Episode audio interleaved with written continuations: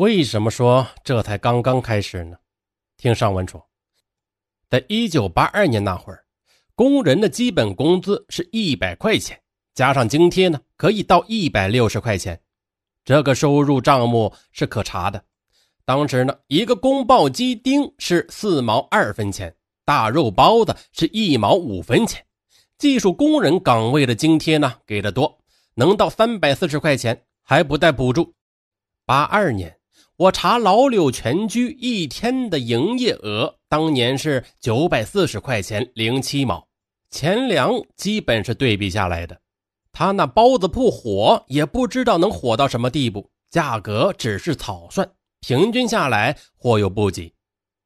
很快的，地毯式的搜查在包子铺开始展开，法医和取样科不断的往这边涌。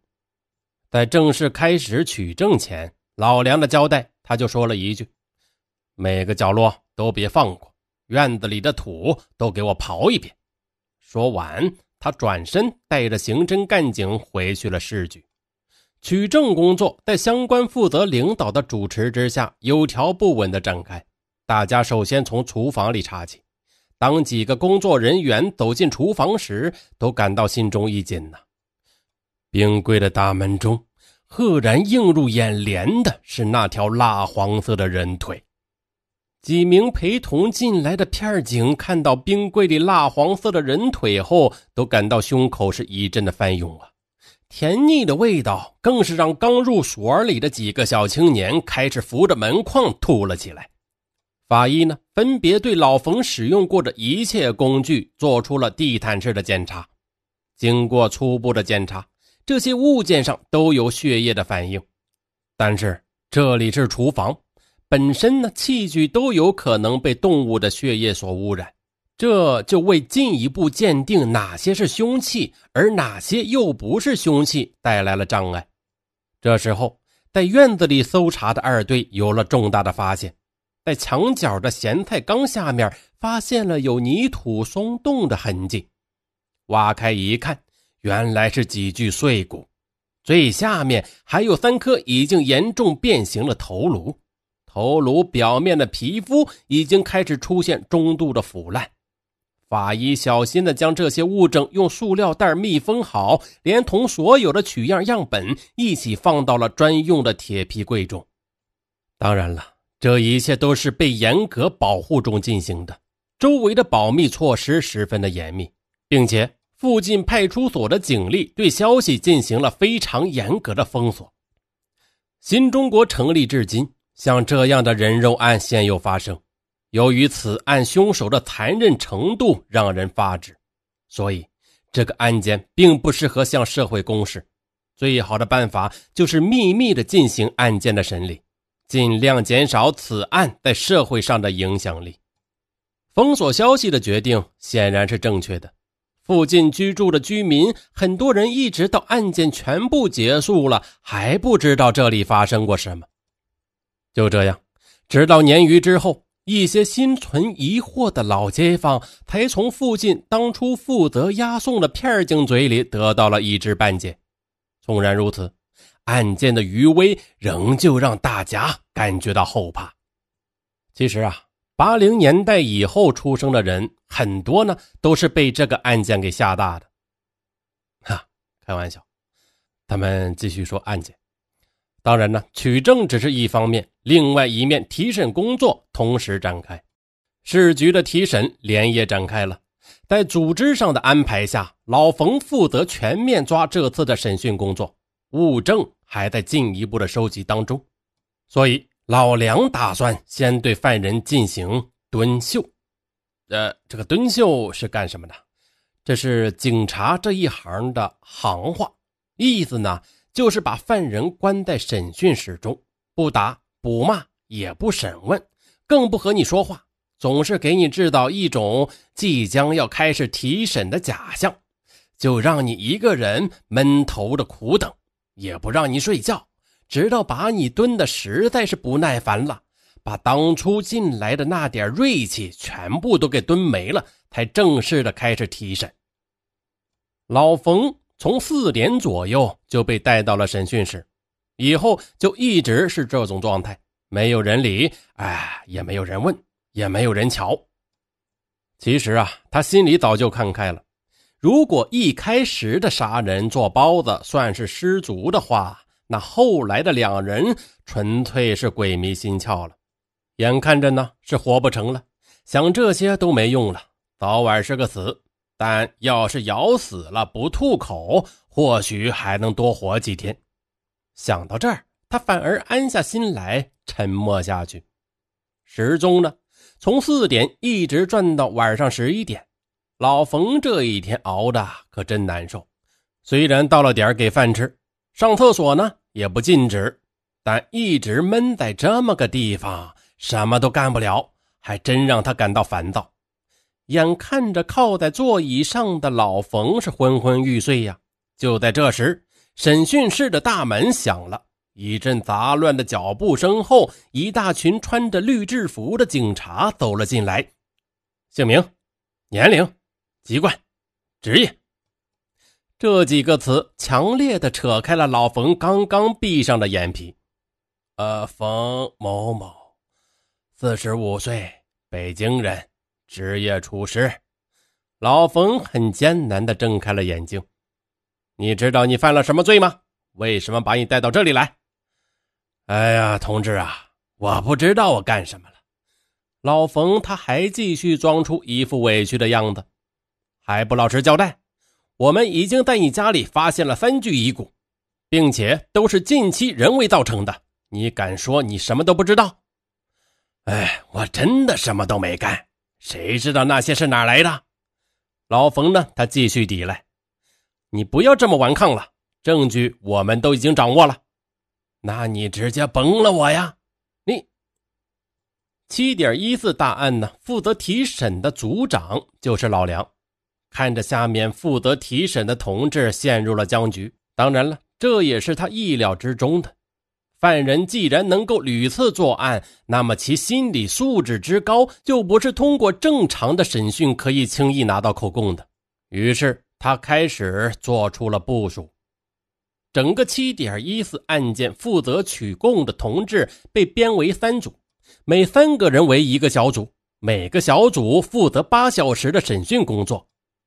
老梁的想法是，通过高强度的审讯，在精神上击溃犯人的侥幸心理；对待非常之人，就要用非常手段。就这样，从第一组的赵队开始，小组的成员轮番上阵，和老冯侃大山。先说水，后说山，说完宝塔，说旗杆。老冯呢，一开始还能强打精神和他们侃，但是时间一长。精神就有些支持不住了。面对审问小组的对打，他逐渐的神经反应开始迟钝了。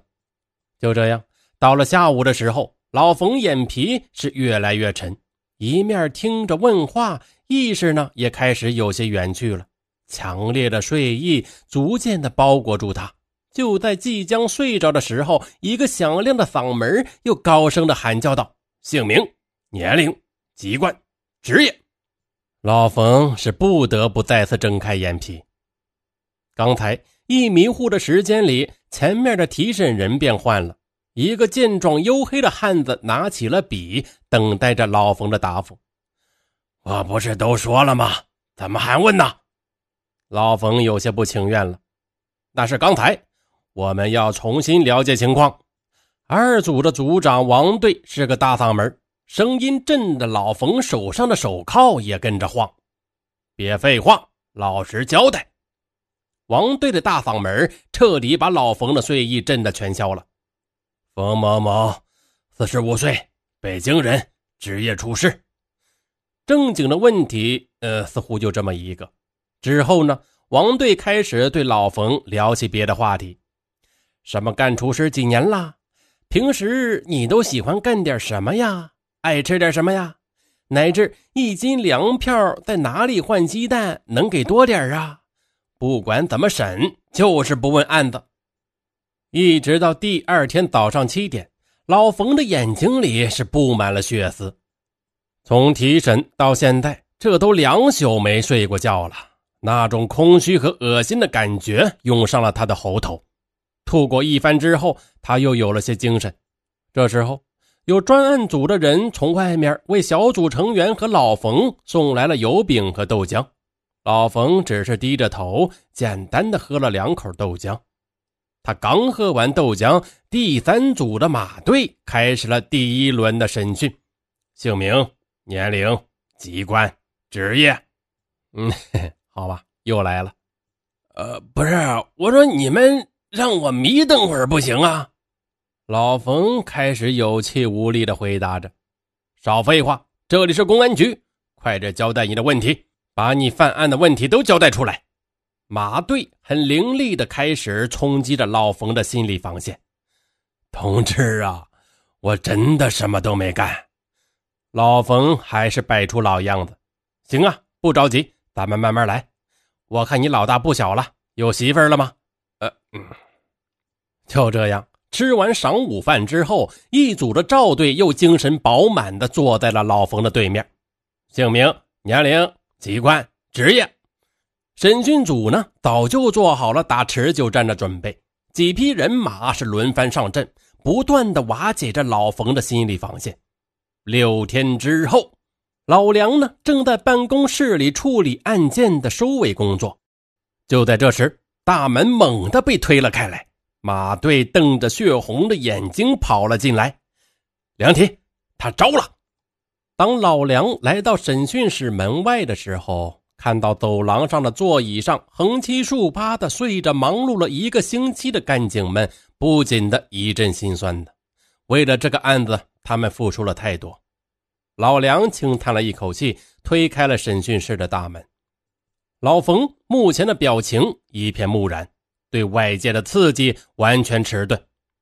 行了，说吧。老梁开始了最后的审讯。老冯叹了口气，终于说出了全部的真相。两个小时之后，市局顺利的得到了七点幺四案件的全部口供。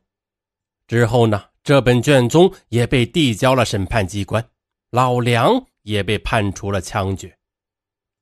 杀老冯的那一天，天气有些阴沉，他被秘密的带到了刑场。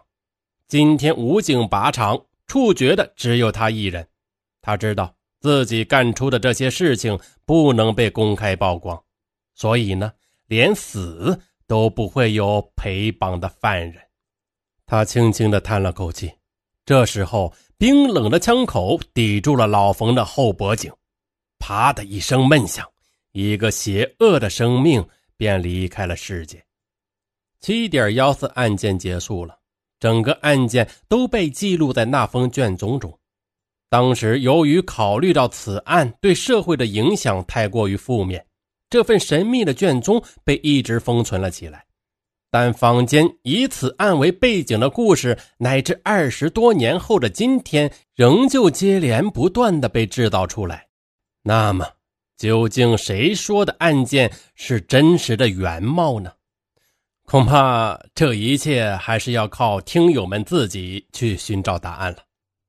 好了，今天呢就到这里。喜欢听尚文说大案的各位听友，可以点击关注，点击订阅。哈，并且日常养成常留言、常点赞的好习惯啊，这样都是对上文的嗯支持啊。上文在此感谢大家，最重要的是再顺便的来个五星好评。